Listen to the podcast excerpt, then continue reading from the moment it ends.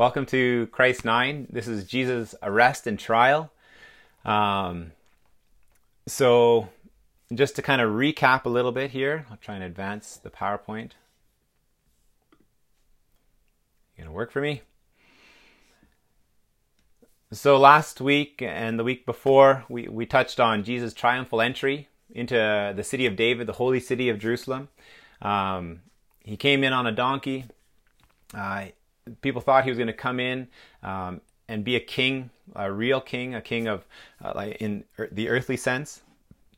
Uh, there was a lot of events that took place where he over, overturns the temple, the the temple uh, money makers, and um, Pharisees are are, are plotting um, to kill Jesus. They're not pleased with him.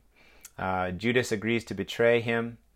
Um, it leads us up to the Last Supper, the Passover, where last week we talked about um, the Passover meal introducing a new covenant, a covenant being a contract, um, God being all knowing uh, and nothing hidden from Him, knowing that mankind, humanity wouldn't hold up their end in any of the covenants that He's given so far. But He is faithful to Himself. He is unable in His holiness to be unfaithful to His promises.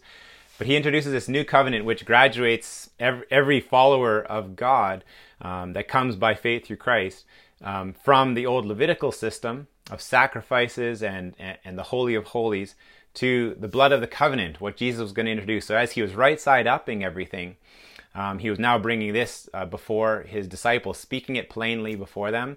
Um, and then he takes a group of them to the Garden of Gethsemane. Judas had already snuck out. Um, and here they are praying, and Jesus was was um, struggling over what he knew was before him. And uh, a few of his disciples that he took a little further with him, he kept going back to them because they kept falling asleep when he left them, telling them to pray, and that temptation wouldn't overtake them. He, he comes back and they're sleeping, and he goes and continues to pray. Um, and and he continues to s- submit to the Father's will. You know, he, he doesn't want this cup of wrath from God to be poured out on him. He knows what's coming, but he submits. Um, what a what a trying, um, emotional, heavy time.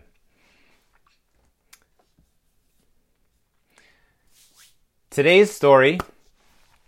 Um, just I'll, I'll kind of run through it quickly, and then I'll get you guys uh, contributing with the questions that you or with the uh, what what you observed through the reading, if you had time. Um, so in the garden here uh, of, of Gethsemane or in the area, uh, Jesus is arrested. Um, he's betrayed by Judas. That is that is carried out now. He's brought before a couple different religious uh, parties, so to speak, the the Sanhedrin and and Pilate, um, and they accuse him falsely. Um, he gets taken away. He's mocked. Um, he's beaten, and um, now we're just we're down to the wire of his of his um, earthly ministry, the time on earth. So then tonight's hook and there's a lot in this one. I feel like Craig and I were talking earlier today. It's like this hook, we feel like we, we trust really encapsulates what, what we cover in the scriptures at this point. Um, in confident humility, Jesus freely submits to fulfill God's painful plan of rescue. So, in confident humility, Jesus freely submits to fulfill God's painful plan of rescue, humanity's rescue.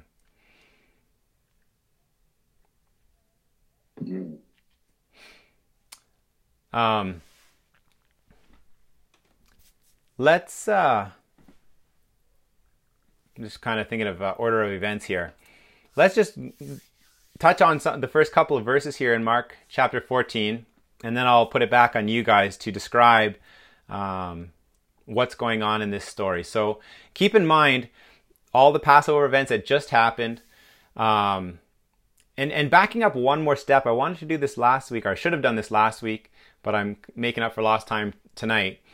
But just before that Passover feast, there was also the Olivet Discourse. Um, if you look in, in Matthew chapter, I think 24, um, where he's talking of, of, of historical events that are about to happen and and future, oh, sorry, further in the future with his second coming. Um, so there's a somberness there and then there's the Passover feast with his broken body and poured out wine. They have the first Lord's Supper or communion. And then the betrayal happens. So um, there's sort of this talk initially of farther future events, and then there's the talk at the Last Supper of near future events, and now boom, it's engaging. These things are going to play out um, very succinctly. Um, so just keep that in mind, just to try to set the mood of of, of the, what the disciples would be thinking and feeling emotionally at this point, um, as well as sort of just the political climate now going forward. Would somebody read for me uh, Mark chapter 14, uh, the first two verses there? Have them in the PowerPoint, or uh, feel free to read in, in, in your Bibles.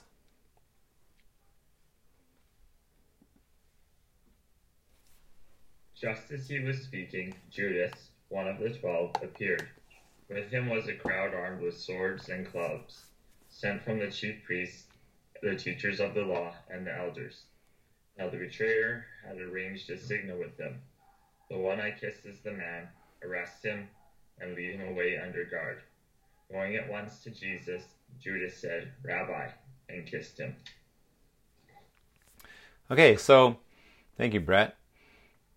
At this part of the story, describe what's going on in your own words. Was that for me to do it?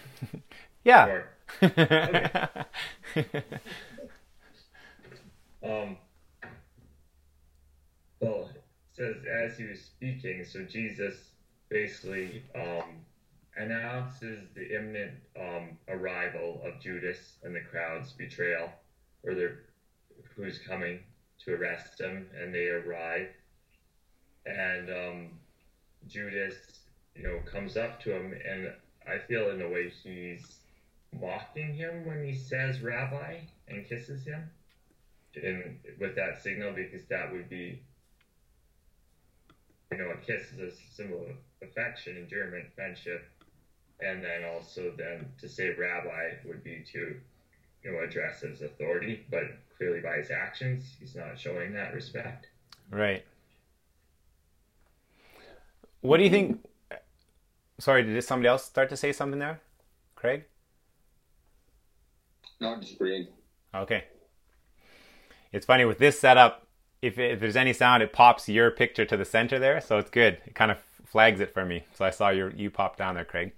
Um, what do you think, Brett, led him led Judas to this point uh, of betraying the one he'd followed so closely? It would be um, well. It says earlier Satan entered Judas, so it would have been a you know a temptation, and then also pride and a rebellion against Jesus, and um, greed as well. Yeah, yeah. You wonder like how what yeah the pride that satan used what was the pride what was the prideful thing that he was going for? Was it i mean i was kind of started to think on that a little bit this week. Was it was he disappointed that jesus wasn't going to be the king that he maybe thought the type of king he would be like an earthly king? Was it fame? Was it just the 30 pieces of silver um, that he got to betray? No i think you hit upon it when you said that he expected that jesus was going to do it in a different way and like come in as a king and sit on a throne, and then he would be a part of that kingdom. He would be a part of the um, the ruling government, and uh, that wasn't happening. And and so in some ways, I think he. No, I have to stop there with my thought. Sure. Does anybody else want to uh, rearrange what's said in these first couple verses uh, into their own words before we kind of um, continue?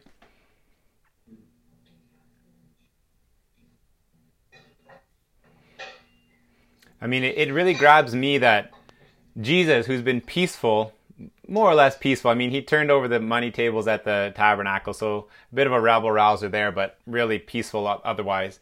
They come at him with clubs, swords, you know? Yeah. It, it, it what does that what does that speak to you guys when when someone who's peaceful is approached with clubs and swords and a whole mob. I think they were afraid of him. Hmm. So coming coming guns blazing because they didn't know what he could do back to them. Yeah, I think there was a certain level of fear there. Hmm. I mean, the overwhelming numbers.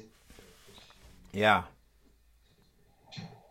Well, you, you see in John 18 when, when it's describing this, when they um, he says, they ask, you know, whom are you seeking? And they, they say Jesus of Nazareth. He says, I am he. He says a couple times where they actually, they, they fell back. Right. Um, again, whether that's, you know, how it's demonstrating their, their fear or not sure what's going to happen here. They, they drew back a number of times in that little dialogue in John. Let's, um, I've also just um, on that point there just thought of it sometimes wondering if there was still that hint of if he is who he says he is, then we better have a good amount of people because he could do something. But then it also just kind of shows you the naivety of it, where it's just like, what is a man that he thinks if he is actually who he says he is, that you can do anything? Right. Perfect. It's like they almost got it, but then still completely missing it. Yeah. Yeah. Yeah. What you're afraid of, you're not afraid of enough. it could it could be that um it could be that like they came at night because they were afraid they wanted to catch him with all the crowds surrounding and maybe they were anticipating that in case there were still crowds or something too Yeah. Whoops. Yeah. For sure. Let's um in my slides here I just have it jumps ahead 5 verses, but let's just read this as as one go through here. So just uh, 45 uh, let's pick up and uh, and just go to the end of 52 there before before too much longer here. Will somebody read 45 to 52 of Mark chapter 14?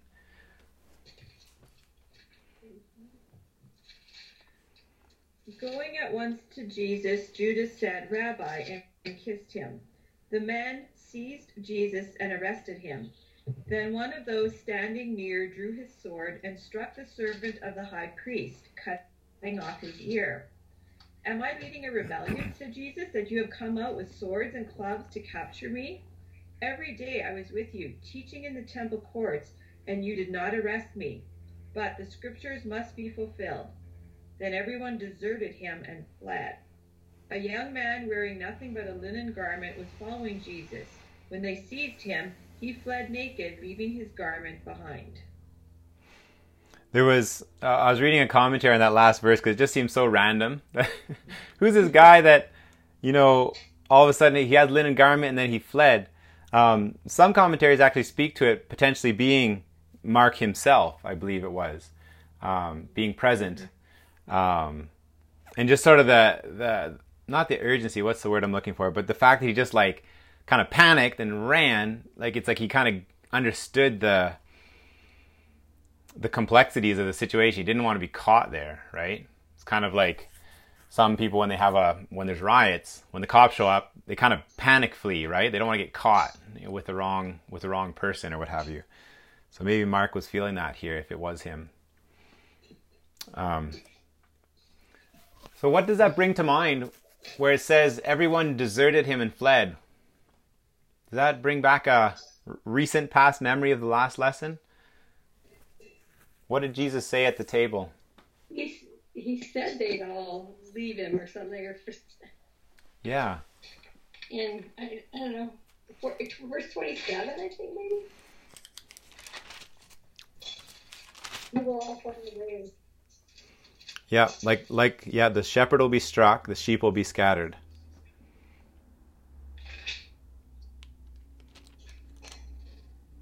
Yeah, so there you see it. I mean, it's not very far down the scriptures, but in in terms of events, it, it it's a charged scene, and and he's spot on. Well, of course he's spot on. He is God, Jesus, the Son of God, um, and his words are true. And so here it says, everyone deserted him and fled, just like he said they would. But then there's Peter that denied that he was going to leave the Christ. He was there was nothing going to keep him from following him. Say that one more time, Judy. Uh, Peter just denied. He said there's nothing that would stop him from following him. yeah, And everybody else may flee, but I won't. we'll see what happens there. Yeah. we know the story, don't we? He, yeah. He, he naively thought, just like the Israelites, we will do all you say. You know, he naively speaks saying, I will not. But uh, starting in 66 there, Peter disowns Jesus. Yeah. So, what initial what initial thoughts are you guys having at this point? I mean, he said he would be betrayed. He went to Gethsemane. It was a it was a a heavy moment, um, and now these events are in, are being engaged. What what Jesus said would happen. What are some of your initial thoughts or questions um, at this point, up to his arrest?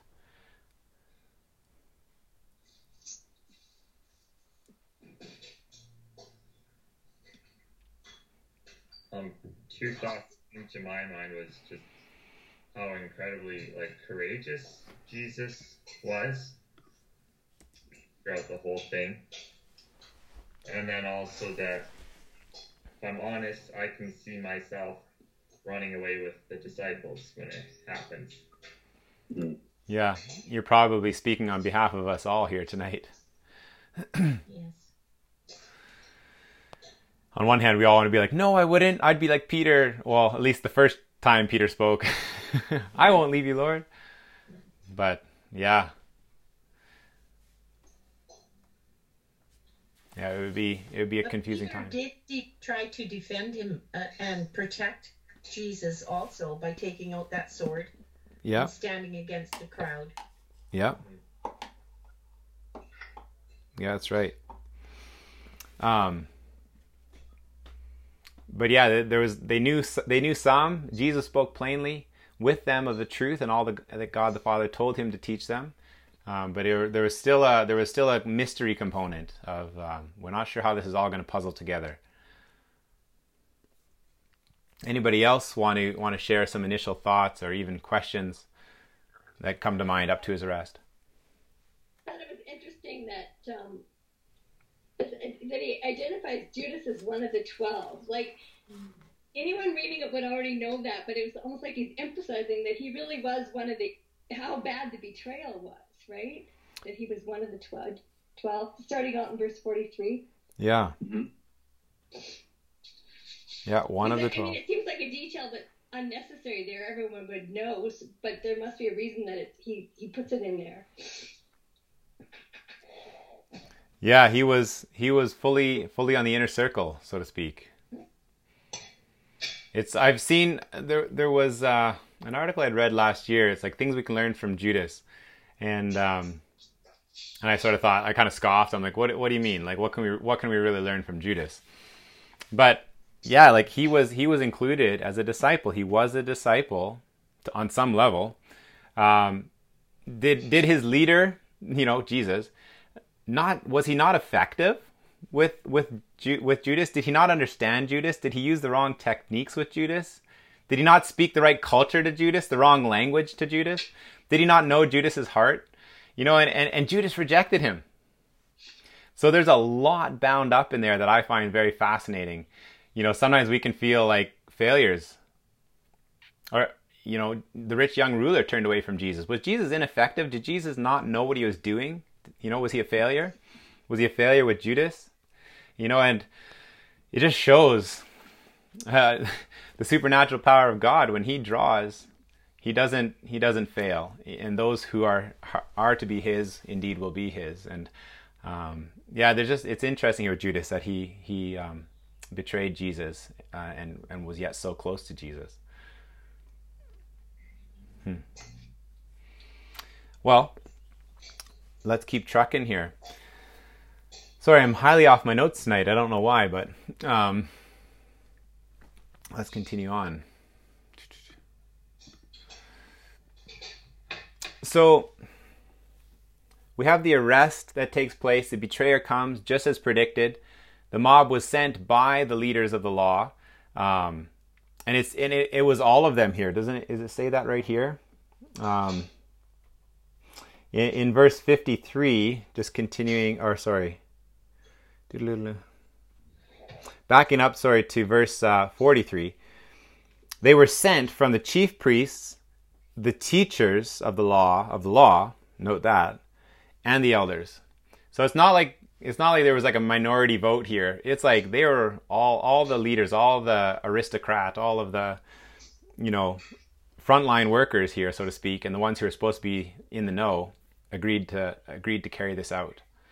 Um, just as predicted, um, Jesus was treated like a criminal, and uh, only I think it's only Mark that records in verse in verse uh, 51 there this one little part, but shows how he was not only forsaken by the 12 but totally forsaken even by Mark here, and that he would suffer alone as he said.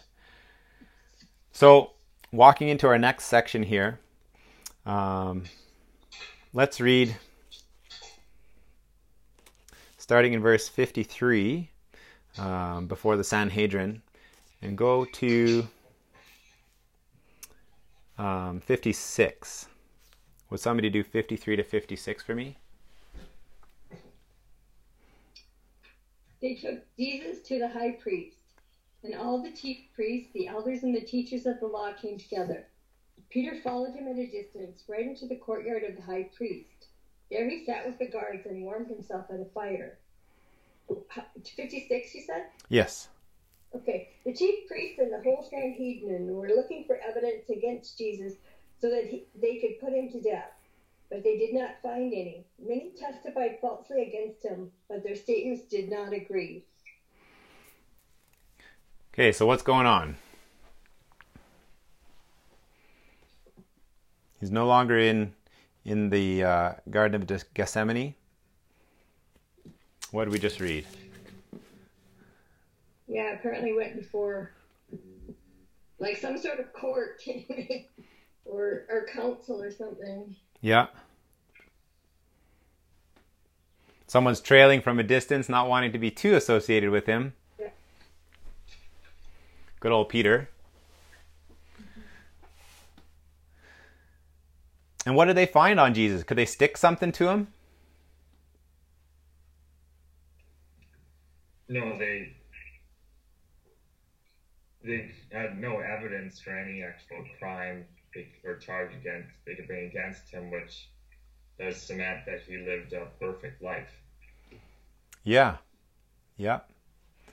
And so then they needed to bring false witnesses before just so they could make him look bad. But how well did that work? Did it say at the end of 56?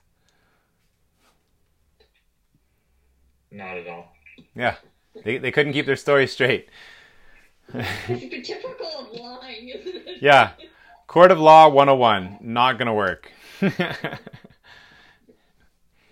interesting that they came. It like it was pretty late at night because after this, it says it says in the early morning hours later. It'd be pretty late at night, and yet they had many witnesses ready to witness against them. And I always think that's like kind of proof that it was a setup or something. right? Sorry, where are you reading at the time of day there, Becky? What? Sorry, where are you reading with the time of day you were saying? Well, that was night when they were in the garden of Yeah. Gethsemane. And then when you come to the next part, it says in the early morning. Um, something like 15, starting in 15. It, it seems to be sort of same, part of the same thing, really. It, Yeah. It, it's it's interesting. Yeah, I think I think I noticed that more. Was it in Mark or sorry Matthew, um, where it mentioned that it's like there was there was a hastiness to this, right? And Yeah. uh, it's like you can. I almost I heard somebody say once. It's like you can convince any group of people of something wrong, right, with the absence of the other one there very quickly. And, that's that's what I sort of have an impression of here. It's like they got together without Jesus, came to a conclusion, got Jesus to step in all of a sudden, you know, give sort of a token, you know, here you are, fair trial, not really. Um, and then they've already, as, as we'll see here, um, they already had an agenda set. Um, Let's continue to read, unless I just about cut off somebody there. Let's continue to read um, 57 um, through to uh, 65.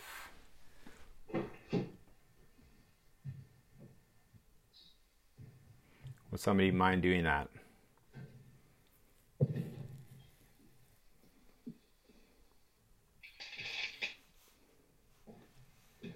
I can do that.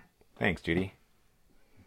Finally, some men stood up and gave this false testimony. We heard him say, I will destroy this temple made with human hands, and in three days I will build another made without human hands. But even then, they didn't get their story straight. Then the high priest stood up before the others and asked Jesus, Well, aren't you going to answer these charges? What do you have to say for yourself? But Jesus was silent and made no reply. And then the high priest asked him, Are you the Messiah, the Son of the Blessed One? And Jesus said, I am. And you will see the Son of Man seated in the place of power at God's right hand and coming on the clouds of heaven. And then the high priest tore his clothing to show his horror and said, Why do we need other witnesses? You have all heard this him blasphemy. What is your verdict? Guilty, they all cried. He deserves to die. How far did you want me to go? Uh, 65.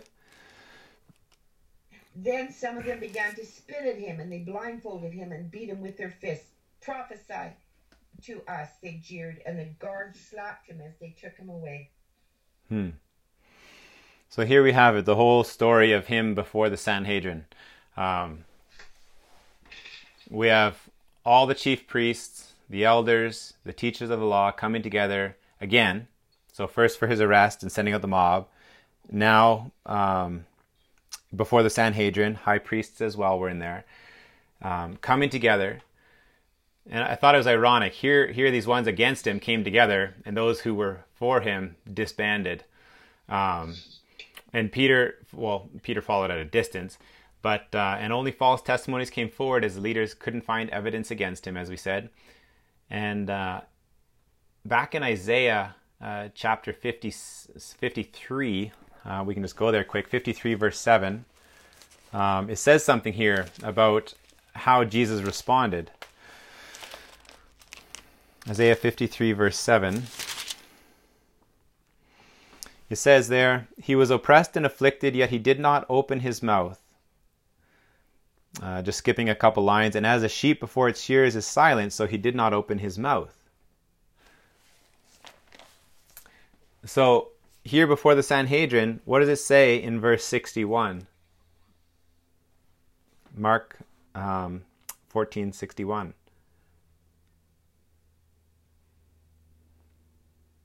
He didn't. He remained silent. He didn't answer. Yeah, yeah, he remained silent, and I lip sync read your lips there, Brett. You were right. um, he remained silent. So we have a fulfillment of another prophecy right here. Um, he remained silent and gave no answer um, until a little later when the chief priest corners him on a question and, and, and says, Is this who you say you are?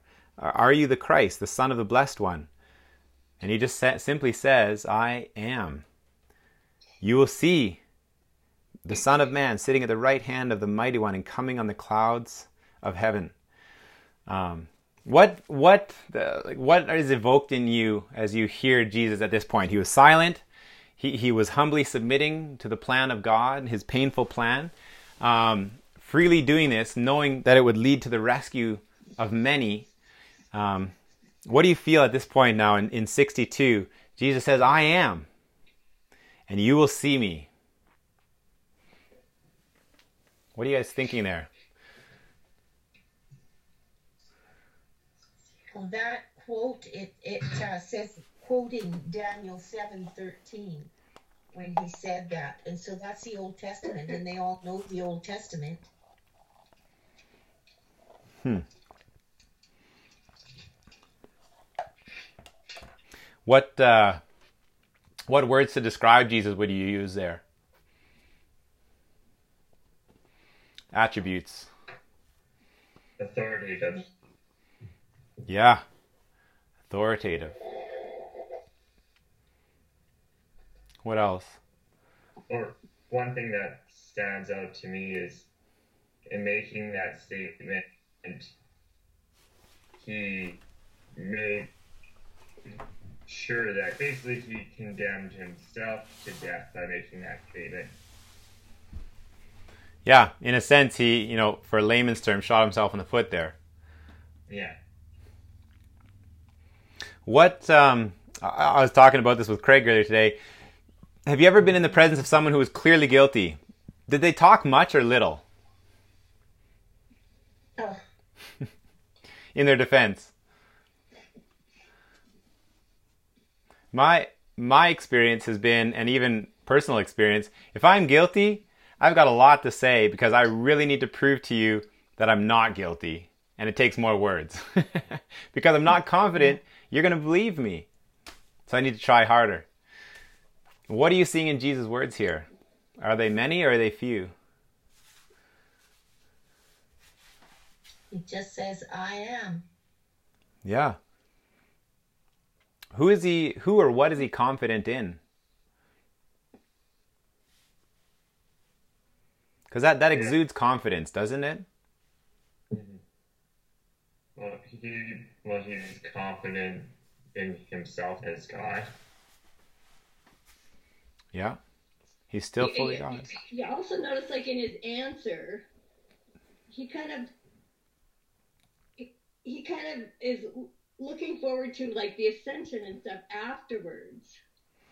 Yeah. You'll see him sitting at God's hand. So he's a he may be sort of bolstering himself by by remembering that this is this is a, this will be that there's something really good coming for him. Hmm. Interesting. Yeah, for sure. And I just was thinking in the Old Testament, God revealed himself as I am. Right? And now when Jesus is answering this question, you know, he's saying I am. He's also in a way there again saying, Yes, I am God. Yeah. Yeah, confident authority in, in who he is, who his father in heaven is, what the plan of rescue is. I just I just love that that verse there. You know, it's just like you could just almost like feel the thunder shaking like yeah, this is going to happen. Like nothing is going to stop it. Um, and that's all he really needs to say. He doesn't need to defend himself anymore. Um, in just just such definitive terms, I am. You will see this sitting. That's going to happen. Right hand is a place of what? Do you guys know what right hand to sit at the right hand back in that cultural context meant? I think we touched on it many lessons ago. Um, what does it mean to be sitting at the right hand of somebody back in that time? That would be a, a place of privilege. Yeah, place of privilege, of honor, of even equality, right? Like you're being elevated to equal to whoever is hosting and whoever table, so to speak, that that is. So, right there, Jesus is saying, like, I and God are, I, I sit in a place of honor, and we are, we are one, we are equal of the mighty one, God. And so, yeah, then then the mockery begins. We roll into um, verses 63, 64, 65. Um, you know, the tearing of the clothes, the kind of cultural context of sort of a, more of a show, but uh, of kind of just deep distress. But I imagine from these guys, judging from the sarcasm following, that um, this was just this was a show. You know, deeply distressed, tearing his clothes, the high priest done. Um, and everyone just saying, you know, now now prophesy. If you can prophesy, prophesy. Who hit you? Tell us. Um, so, as we kind of move on to what his next trial here before Pilate, we, we see Jesus just exuding his his confident humility in what God has set in motion, and he is and he is surrendering to. He's still he's still human, um, so he, he, he's, he's submitting, he's obeying, he's in perfect fellowship and union with God the Father and the Spirit, um, and, and, and, he's proceeding with the plan. Let's read, um, or sorry, any questions or any comments before we continue down with some verses here? You want to go back to your uh, your prophecy chart there? Oh, thank you. I did ask Craig to prompt me when I Oh, there we go. to prompt me when I don't see what's. you, you want to keep going to the next one, actually. We, we, uh, we, we talked through the next couple slides here. Okay, I'll just show them show them this here. But that uh, accused by false witnesses in Psalm 27:12 is fulfilled here at Mark 14:61. Um, and then yeah, beaten and spit on, spat on is all or sorry, silent when accused is also we read that Isaiah 53:7 and is at Mark 14:61. Yeah, and then, we also did see the the beat. Yeah, real. Yeah.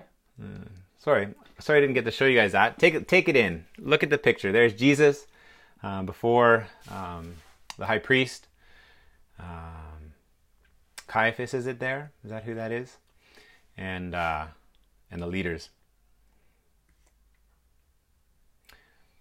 So they condemned him. They thought he was blaspheming.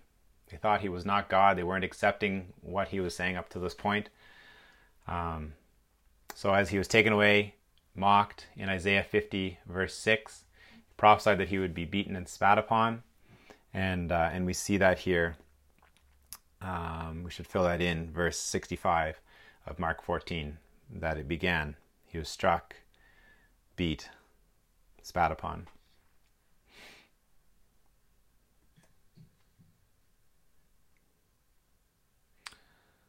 Um, should almost move that slide to the end. so let's go to Mark chapter 15. We'll read the first five verses there in one chunk. So here we have in this image, um, Jesus is before Pilate. And uh, if somebody could read those five verses, Mark 15, verses 1 to 5.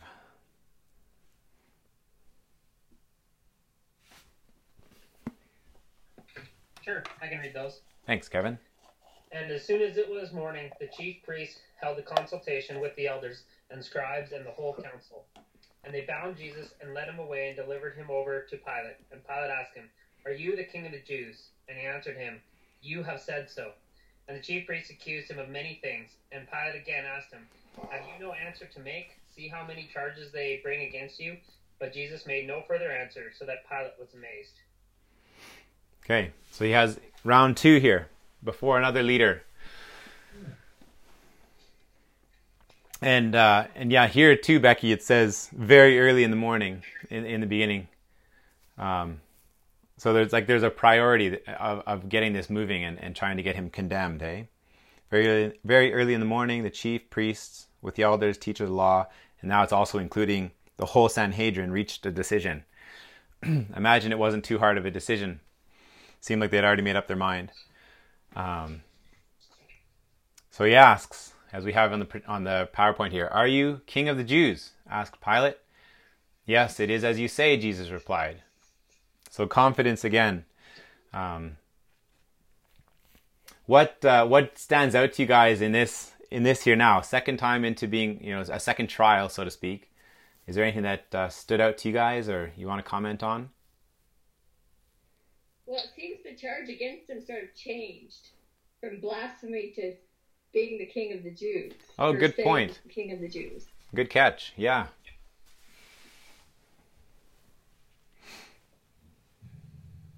Anybody else? Thoughts or questions that come to mind as you read this this part? Even says less than that. Uh, what he said before. Yeah, he just said, You said it. Yeah, as you say.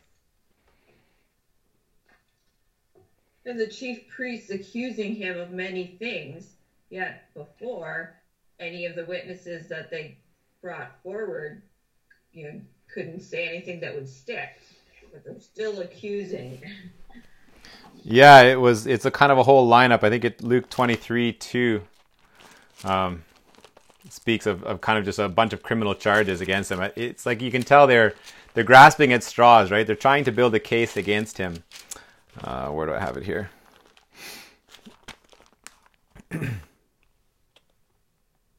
yeah, and it says in Luke 23, or sorry, yeah, 23 verse 2, began to accuse him as he was led before Pilate, began to accuse him, saying, We have found this man subverting our nation. here it goes. So he, he opposes payment of taxes to Caesar and he claims to be Christ, a king. And so they're you know they're starting to add, build on here. subverting Now our they nation. bound him in chains to lead him away. Was he bound before that? He wasn't, was he? Not to my knowledge. Does anybody else know there? just because uh, one of the things that just stood out to me, they talked, um, you know, with all this, the the black people being arrested down in the states, and they were talking about they would this one person refused to get into the police car because he knew that that signifies he takes his little girl for a walk as a protection because if they uh, they made him look like he was that, that binding him up you know, if you're in a police car, people assume things right away. And that just hit me right here. that, You know, now they bind him in chains, and that really makes him like look like he is a criminal. That he's, um, you know, he's not that calm, quiet man that they had. Yeah, that he has need to be bound. Yeah. It puts another perspective on, on how people perceive him. Then. Yeah.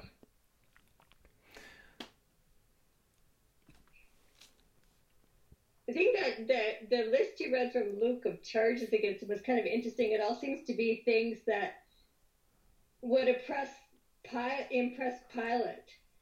Um, whereas their original blasphemy thing, which is the thing that they were really upset about, they, they it seems like they knew it wouldn't impress him, right?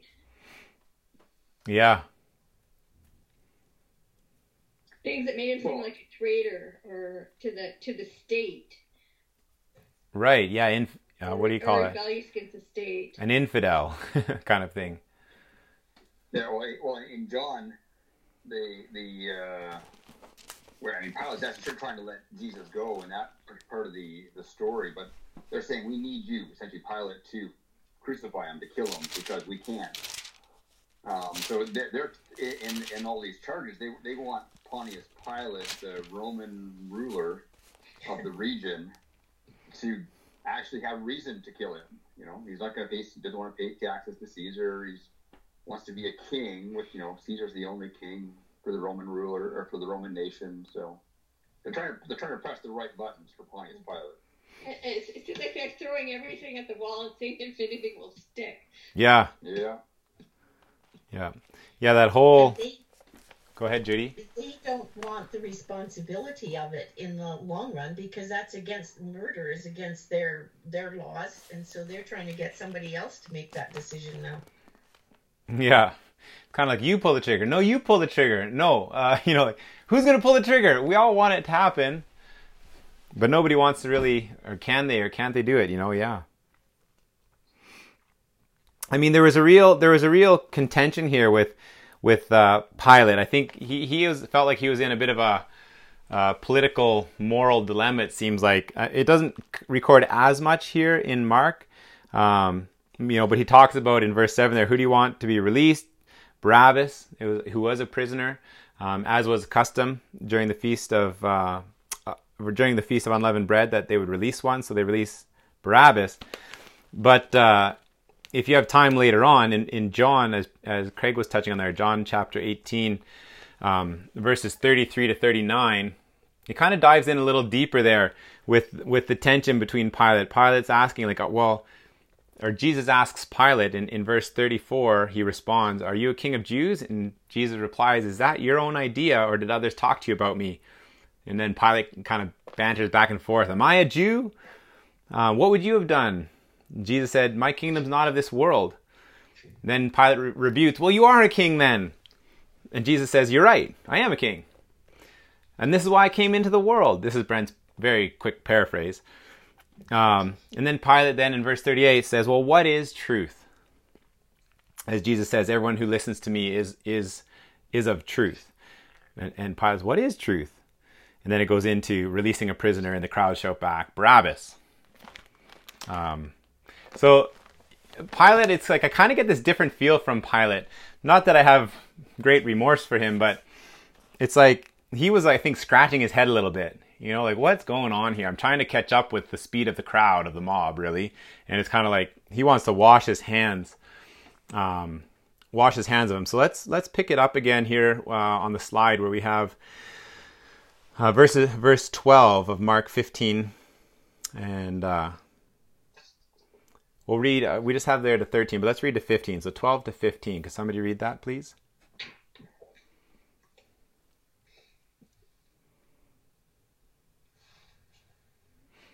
What shall I do then with the one you call the King of the Jews? Pilate asked them. Crucify him, they shouted. Why? What crime has he committed? asked Pilate. But they shouted all the louder, Crucify him! Wanting to satisfy the crowd, Pilate released Barabbas to them. He had Jesus flogged and handed him over to be crucified. Okay, now things have gotten very serious here.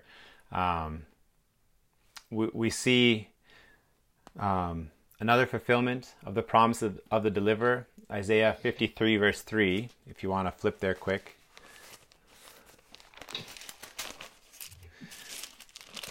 We'd marked it down on our prophecy chart earlier, but 53:3 he was despised and rejected by men. And then in these verses here, we hear how he was Barabbas was chosen to be freed, the true criminal, in exchange for Jesus to be remain bound. Um, and they wanted him crucified. So rejected by Israel. And uh, Psalm 69 4, go there really quick. Just before Isaiah, we have Proverbs and Psalms 96 4 or sorry, 69, verse 4. Need to have more more paper tabs in my binder here, in my Bible, I mean. 694 says, Those who hated me without reason outnumber the hairs of my head. Many are my enemies without cause, those who seek to destroy me. I'm forced to restore what I did not steal. So, hated without cause. There, there is nothing against him. Pilate even asks, What crime has he committed? They just shout louder, Crucify him. Hmm. It says in verse 16 the soldiers led Jesus away into the place that is the praetorium and called together the whole company of soldiers. Verse 17 they put a purple robe on him and twisted together a crown of thorns and set it on him. So, a purple robe, what did that mean? What did that signify? Royalty. Royalty, yeah. And the crown? The king. A king, yeah. And, and crucifixion that we just mentioned before, that was a common a common practice of, of execution back then. Being on the cross, being nailed to the cross, there was asphyxiation that would take place, or suffocation, sorry, that would take place. Um, so this was this was Jesus' uh, destiny at this point, up to this point in time. Um, what's really fascinating, I don't know if you guys have, have, have thought on this before, but where thorns here here Jesus gets a crown of thorns put on his head. Um, it's like a curse. Before the curse, the fall of mankind, were there were there thorns in the Garden of Eden? No. So That's part of the curse. part of the curse. So Jesus has the curse or puts, you know, willingly submits, freely submits to God's painful plan. He puts the curse is put upon him. He puts the curse on himself. The curse of the fall of man when thorns and briars and the toil of the ground, the earth was fallen, mankind was fallen, now is symbolically here with the crown put on him. And, and, and in a sense, because he submitted, he put it on. He took it on. That's huge. What's what's wrapped up in that crown of thorns is huge. It, it's symbolically, I I feel. What do you guys think? I'll, give me some feedback. I hadn't thought of that before.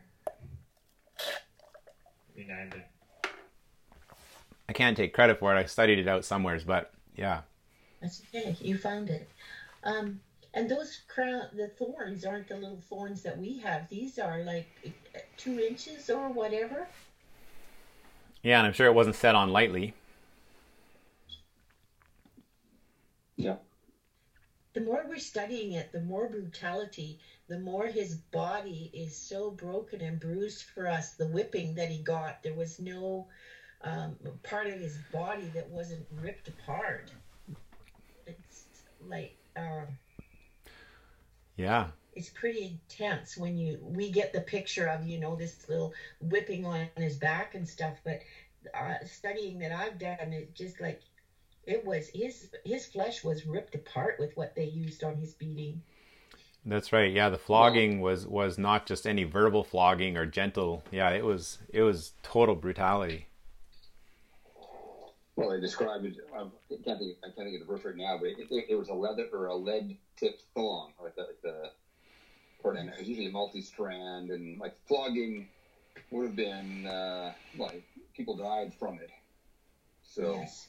um, so I mean, just just just being flogged in and of itself was was a tremendous punishment. Um, so I, I think that's what Pilate did at one point. He, he was saying, "Here, I flogged him just good enough. Like I punished him enough." Um, and yet they, they still tried to have him crucified. Hmm 39 lashes was the most that they could give without a person dying. The 40th Yeah. would, was considered death. Yeah, that was sort of Yeah. their theory in a sense. So, like when you think back to the Garden of Gethsemane, when he first asked God to take this cup from him, this cup of judgment, this cup of wrath, you know, you get you get the sense of like there was the human side of him. He knew how terrible this side of it all would be of the flogging and the and the the beatings and this and the the insults.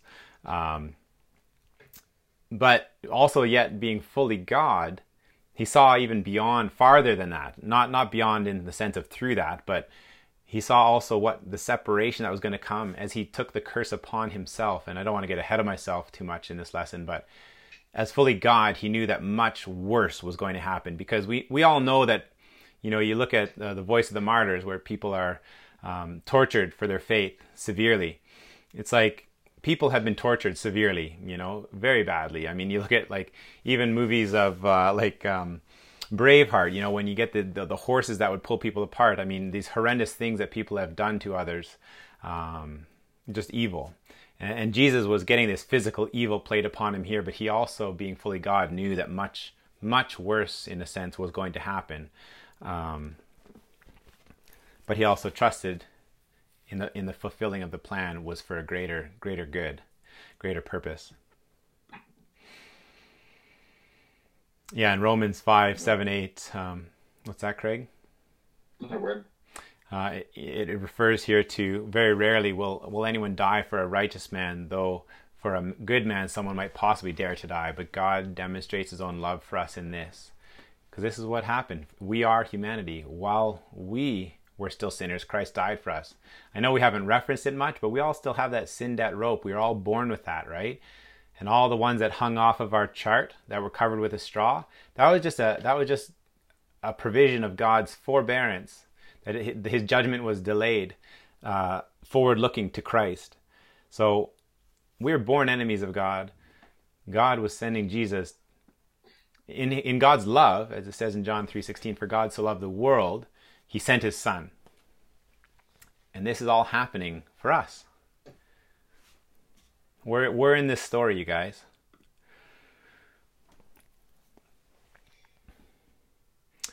Um, so, as we consider our original audience here, the disciples, the Israelites who rejected him, the Romans that were in the scene, um, this is this is the climax of all they knew of Jesus on his earthly ministry. All they've, especially the disciples, all they've seen and been taught and told by him, and now the weight of Jesus' words are being tested and revealed as trustworthy.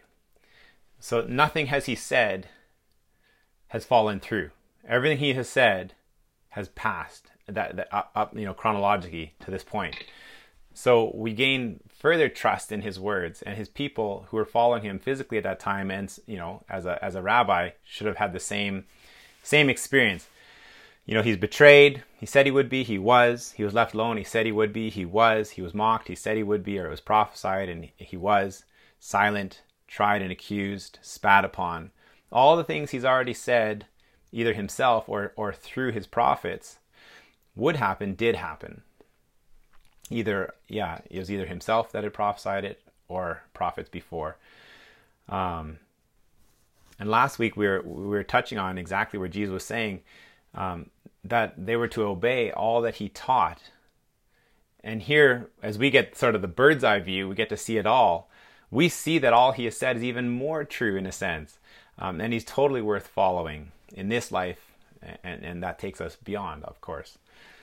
Um, I just love how this lesson, how this biblical account just yeah wraps up his total trust in all of what God had set in motion before the foundations of the world, and uh, and it just shows the unity and the and the the harmony of him with, with with the triune God that he knew that he could trust the plan to go forward, and um, you see his humanness again back there. Previous lesson when he wanted God to take the cup from him, but he submits, um, going forward to be crucified, to fulfill God's plan, the, the the awesome plan for the deliverer to rescue God's people. I mean, Satan thought maybe he was working here and, and getting his way. Um, but let's keep in mind, it was funny, I was meeting actually with Judy earlier today, and we were we were talking about the so- the word sovereignty. And, and and Satan was was at you know in some way here he was at play, but this was also God's plan of rescue. So we don't want to treat Satan here as though he is sovereign. God is sovereign. Satan isn't getting his way. God is accomplishing his purposes. Evil cannot thwart God's plan ever. Um, God is still sovereign over Satan, even when it seems like evil is very present. Um, Jesus Christ, he says again here, I am. And and yeah, they would have known the Old Testament when, you know, Moses asked, Who do I say is, is sending me, you know, back to Pharaoh? Well, tell him I am is sending you, Yahweh. So you know, you wonder the correlation there that these uh, high priests and, and, chief councils and Sanhedrin and um, the Sadducees, if they would have, if that would have resonated, whoa, he just said that. You know, he is Jesus is to be the final ruler, and he was going to show it. He is the King of the Jews. He's he is the King, King of Kings. And, here he enters into a very real suffering. Um, not just enters. I mean, it already has begun, but um, for not only uh, the sins of those present there, but it, it, it overflows to us, uh, you know, for our sins, for our sins past, present, and future. And we weren't even thought of yet. We weren't born yet, clearly.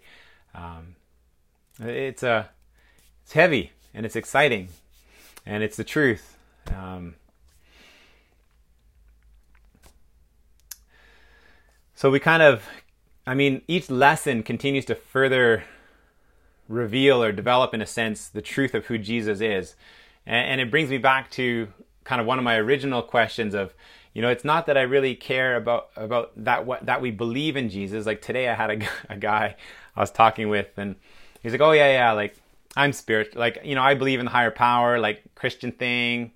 And I'm like, "Oh yeah, right, okay, cool." Uh, not really. It's not that you believe in Jesus it's what do you believe of Jesus? Is Jesus the King of Jews? Is Jesus the Son of Man? Is Jesus seated at the right hand of God the Father in a place of honor and, and, and equality with God the Father and the Holy Spirit? Or do you reject any of these ideas? That he's king, that he's sovereign, um, that he fulfilled God's plan of rescue. Or, okay, we're not quite there yet, but he is in the process of fulfilling God's uh, rescue plan. Do you reject this? Or do you guys know people in your life who accepts everything up to this point, but then rejects it from here on in, which is the critical part? um, I mean, teacher, uh, Scripture is teaching us that He is all these things, and we go back to the Scripture as our authority. Um, if there's false ideas against that, what do we do with them? Throw them away. Yeah, throw them away and, and ground it back in the truth. Don't just leave them empty. Throw it back in the truth. Um, what do you guys think? I didn't really come up tonight with a, sort of a, a, a very succinct um, potential lies question, but is there something here that you guys, as we've kind of worked through this, that you would see false ideas about, false beliefs or ideas, anything about tonight um, that need to be pushed out with the truths we've covered? Let me let me just sorry to spring that on you guys, but is there something that stands out to you guys that you would find pertinent to either ask yourself or me or or others uh, about some false belief on these truths tonight? Um, one thing that just came to my mind is I've had a person who mentioned that like they believe that the devil is in control of this world. Um, yeah, when you see in this whole account that Jesus was fully in control of the whole situation, he even made sure he would be charged with blasphemy. Yeah. That's right. Yeah, he was never out of control. So if we want to give Satan more credit or any credit, let's not praise him, right? Does anybody else have thoughts on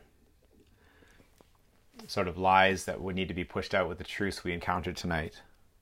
Well, one, like I think a lot of people think that um, the course of history just runs and God kind of scrambles around afterwards to make the best of things.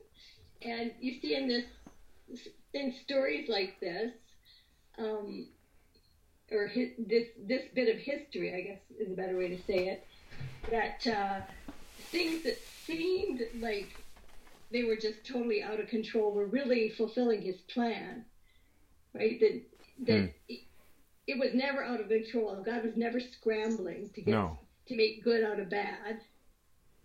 Yeah. This was his plan from the beginning. That's right. Yeah, verse, uh, if you go to Math, uh, Matthew uh, 26, um, verse 56, right as he's being arrested, he says right there, but all this has taken place that the writings of the prophet- prophets might be fulfilled. So yeah, he's he's not out of control. He knows that yeah, this has been known and he's to, he walks in in what has been been known forever.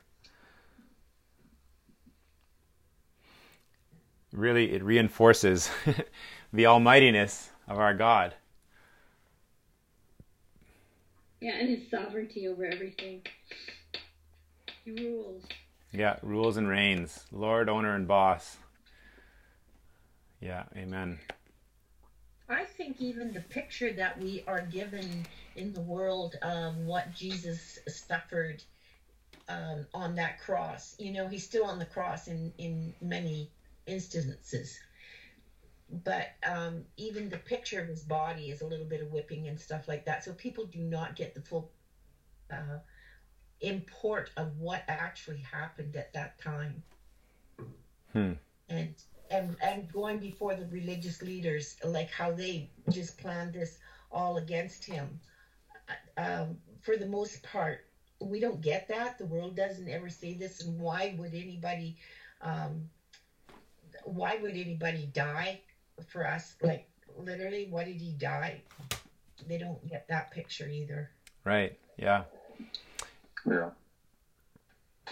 Yeah, I was walking through last year um, these foundational lessons with another person, and, and we kind of got to this point, or I think it was this in the next lesson, and, and she came to me as a self-professing Christian, um, and she said, "You know, all these years of being a Christian, I never knew why Christ had to die." Um, yeah, it, it, it takes going through things sometimes, many times, or just methodically to start to see the picture. Um, Yes.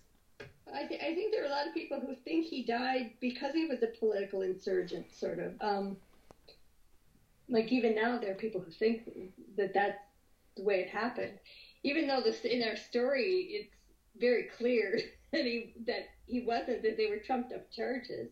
you're right. Yeah. None of the testimonies agreed.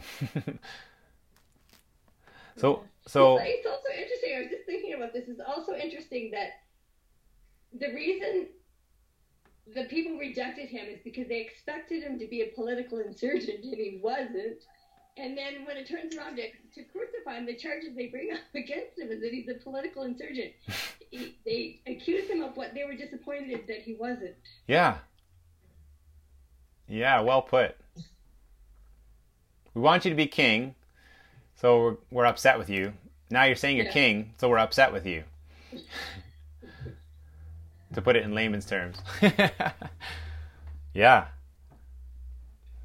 So tonight, as we look at as we look at our triune God, God the Father, Jesus the Son of God, the Deliverer, the Holy Spirit. What what have you guys? What's new? I mean, we revisited, or maybe not new, but what's reinforced? I think you know Becky said sovereignty. Uh, Brett said sovereign.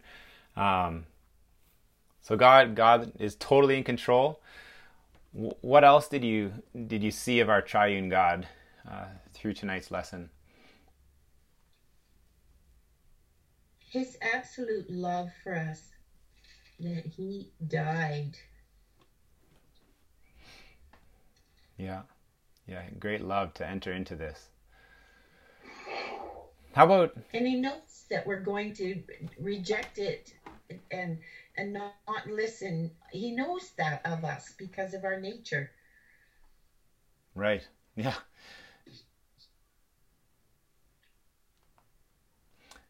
How about of uh, of humanity, of us people? What was reinforced or reminded or new? Don't give me an easy answer like we're just sinful. Sorry. You, you certainly see how devious people can be. Yeah.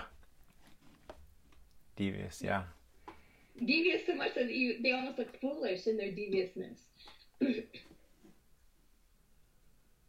Yeah. Another thing would be the um, like the depth of hatred that Hmm. people can have, even with bringing Jesus to Pilate. They hated him so much that they would go to Pilate, someone they also hated very much, Hmm. to have him crucified. They were willing to kind of pay homage to Pilate. Yeah. A lot of these groups that probably wouldn't have normally got along or cooperated so well all of a sudden are cooperating wonderfully for, Yeah. for evil purposes. Well, if you, if you catch their, their line in, in John 19, Pilate's again asking them, you know, do you want me to crucify your king? And they're yelling, crucify him. We have no king but Caesar. I mean, they're, they're, they're, they're doing the flip flop here. their, their own, um, again, how blind they become to get rid of this guy. I mean, it says, and Pilate realized that he, he wanted to get let Jesus free because he knew that they were just, the, the religious leaders were just jealous, um, trying to protect their own well-being and their own, and so again, they, the, the religious leaders keep taking it further and further. Um, yeah, it's kind of sad how far they go in all of this from the false, the false uh, testimonies against. They know that's that's against the the commandments. Um, and that they want to kill him. They're. They're ignoring all these prophecies that God has, has laid out. You know, they would have known all to protect their own religious kingdom. Yeah. Yeah, They're short sighted. We're short short-sighted, selfish, fickle. Yeah, there's a whole lot of words to go with it. Yeah. overconfident or the yeah the overconfidence that humanity can have because peter's like i'll never leave you and then he Mm. did Yeah. How about One of the verses that comes to me is don't think more highly of yourself than you are. And and I think um, that is what I'm feeling right now. How we look at ourselves more highly than we really are. hmm, And in no in Christ we are worthy. But in humanity, you asked about humanity. And humanity, the, the pride is very, very prevalent.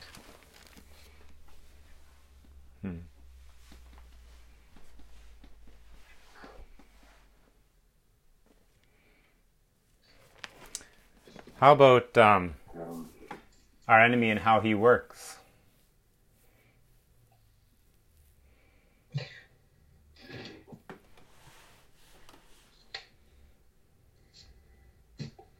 Satan, the adversary, God's enemy,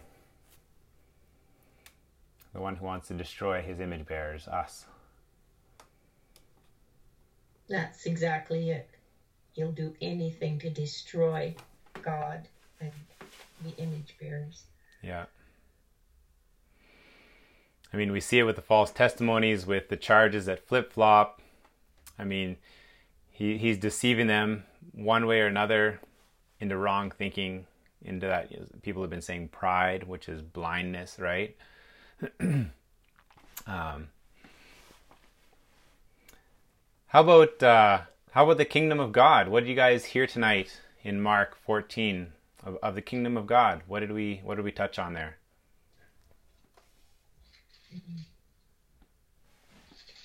It's so indescribably important to God that this was the, the cost, such a high cost was going to be paid. Yeah. Yeah, his own son. And what about in verse 62 of, of, of Mark 14?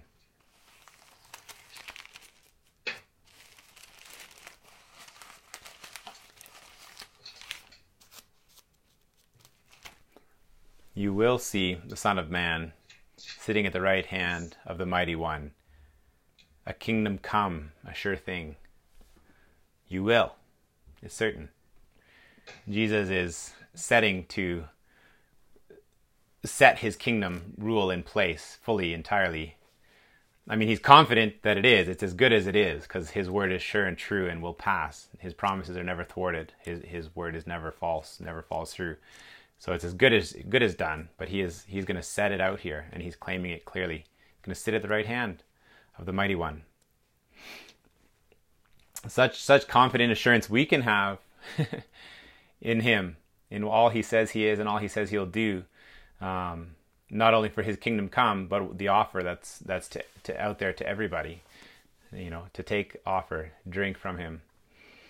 Um, and then we see these prophecies fulfilled too, which we've reviewed a few times, so I won't go there now. But so as we kind of wrap up here, um, I mean, Judy, you kind of commented how much he loves us. As I as I kind of want to ask you guys, how do you feel about these foundational truths and, and ideas in these scriptures? Um, Judy, you, you, said you just you sense his great love for us. Um, what do you what does the rest of you guys see? How do you how do you feel about these foundational truths, or how do you what do you think of it at this point? Um, I understand it's a review for for many of us, but uh, it never gets old. I hope.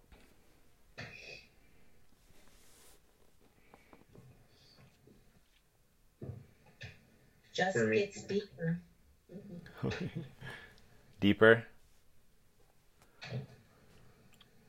for me, when yeah, just when you see the magnitude of what Jesus suffered, and that's the cost you were bought with, you realize that you know being saved isn't something cheap or little. It's of such monumental importance, and that that grace that's extended to you. we shouldn't take it lightly. Hmm It's like it's free but very costly. Yeah. Yeah. Yeah. Well put, Brett. So, why are these truths of what Jesus sought to do and reveal for us today? Why are these truths important for us today? That it was costly, that it was free, that uh, He loves us so much to do this. Um, why is it? Why are these truths important for, for you today?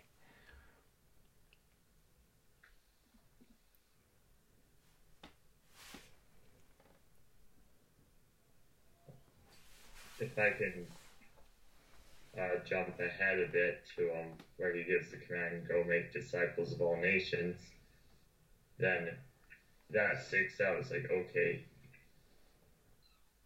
with my life, how am I to how will I fulfill that or obey that? Hmm. Yeah.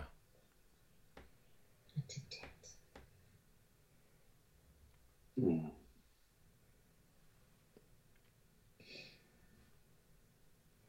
We have a God who undertakes too on our behalf. Well, and Jesus says, "You become like me," and um, being like Jesus, and you see the picture that He has. Um, we really do need to count the cost. Are we really willing to walk like Jesus walked? Yeah. Amen. Yeah, do we are we living our faith out or is it just academic? Are these foundational lessons just for us? Are we are we information gluttons? Or are we are we doling it out generously as Jesus is generous to us? Um, are we stingy? It's something I keep telling Hudson, you know, when he only wants to give Sophie a little bit. I say, was Jesus stingy or was he generous? You know, and he's like, he was generous. he was generous. So I'm like, well, who do you want to be generous or stingy? You know, I want to be generous. So let's be generous, you guys. Jesus is generous. Let's not be stingy uh, with this knowledge as it, you know, as it comes down to our hearts. I mean, that that's my struggle. You know, like I, I pray, Lord, you know, what would you have me do as I seek to follow you more obediently this week, this day? Don't let it stay here. Let it come down here um, so that from the overflow of that impact, I can share it generously with others. Um, and you know what? One of my favorite sayings, and maybe doesn't best apply to the Christian walk, but I use it sometimes anyways. It's like, you know, fake it till you make it. If you don't feel like being generous, if you don't feel like sharing, just try it. Do it and watch what God will do for you. You know, it's what he wants us to do. He wants us to share it. He doesn't, you know, so he will mm-hmm. undertake, you know, even Brad, as you talk about making disciples of all nations, it's like, this is what he wants. It's what he commands. So he's not going to leave us out to dry like, like Satan did to Adam and Eve in the garden. No, God is one who walks every step with us. He's present as we read his word and as um, we, we continue to faithfully submit to him and walk with him and commune with him. Um, yeah, so as Jesus was confidently humble, as he submits to God's painful plan of rescue, we too can confidently be humble or, or be confidently humble in his plan for, for what's before us, for witnessing, for going forward, for, for growing. These are all things he wants. Um, and, uh, and he is greater than Satan. so, Yeah. Yeah. that's kind of it, you guys. Um, do you have any questions, comments? Um, I know we're kind of on the earlier side tonight, but that's all right. We, we we've been we've been fat on our lessons, and we've been wanting to get skinnier on our lessons. That that is a goal of ours. Not that it's all down to minutes and hours and stuff, but if there's a good discussion and it's fat, that's good. If there, you know, this was good discussion, and here we are at eight thirty. But uh, if you have more thoughts, let's uh, let's share them before we um, and uh, pray and wrap up.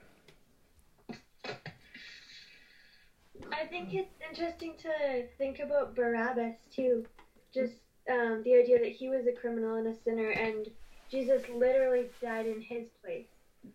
Hmm. And I just wonder if Barabbas later came to come or came to faith in Jesus, or did he? Because he would have seen Jesus accused for doing nothing wrong, and then he died in Barabbas's place when Barabbas knew that he had done wrong. So I wonder if he. I mean, Yeah, maybe one day we'll know, but. one day we will know. Yeah, that that I liked. That's a really interesting thought that you just clenched it with there in his place. I never thought of that before because literally, Jesus took his place very realistically there. I mean, Jesus is a substitute for all who trust as a substitute lamb. But like, yeah, really, that's interesting, Katie.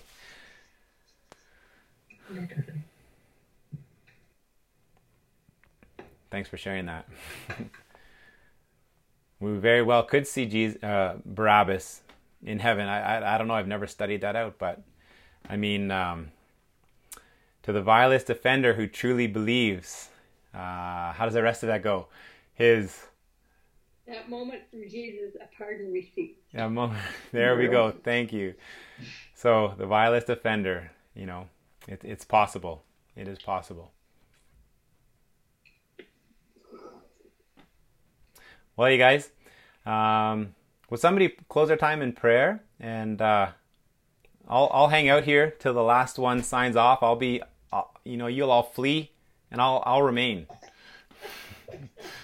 I'm not saying I'm Jesus, so I don't know where you're getting that from, but I'll, I'll be here um, if there's any more discussion that you guys want to do. But yeah, would somebody pray for us um, and our week ahead and just what the Lord would have us to do this week?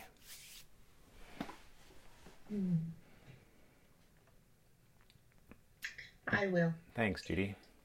Father God, we just come before you with praise and thanksgiving for what you're teaching us. and for this established 101 and the foundational truths that we have been able to glean and the depths that are coming from this. And I thank you for Brent, um, you bringing Brent back here to the Yukon and this being able to um, be available for us to learn too. And we're asking now, Father, what do we do with this? This knowledge that we have to make it practical, to go out and to make disciples of others, to show your love to others, to be able to become like Jesus and and walk the walk that you've called us to walk. And so, Father, we just commit our way unto you today mm-hmm. with praise and thanksgiving that you you are sovereign. You are the Lord of Lords and you know. And you know even about this virus and all the things that have happened and even how important it is that we've been able to do this with this media, that we've been able to Skype and Zoom and, and be able to still be together in a whole different way, but we still have the teachings and the growing that you planned for us. Mm-hmm. So this week, Father, we commit to you and we ask you to show us your way and we give you praise and thanks for what you're doing in our lives, what you have done in our lives, and what you will do. Mm-hmm in the name of Jesus, that you gave us that name with all power and authority. Jesus, you paid the price and you gave us Holy Spirit to be our comforter and our teacher and our guide. And so we just thank you for that use of your name. We ask in the name of Jesus, your peace, your wisdom, your understanding, the fruit to be produced in our lives. Others may see you and be, and as we lift you up, others will see you and be lifted up too. In Jesus' name, amen. Amen. Amen and amen.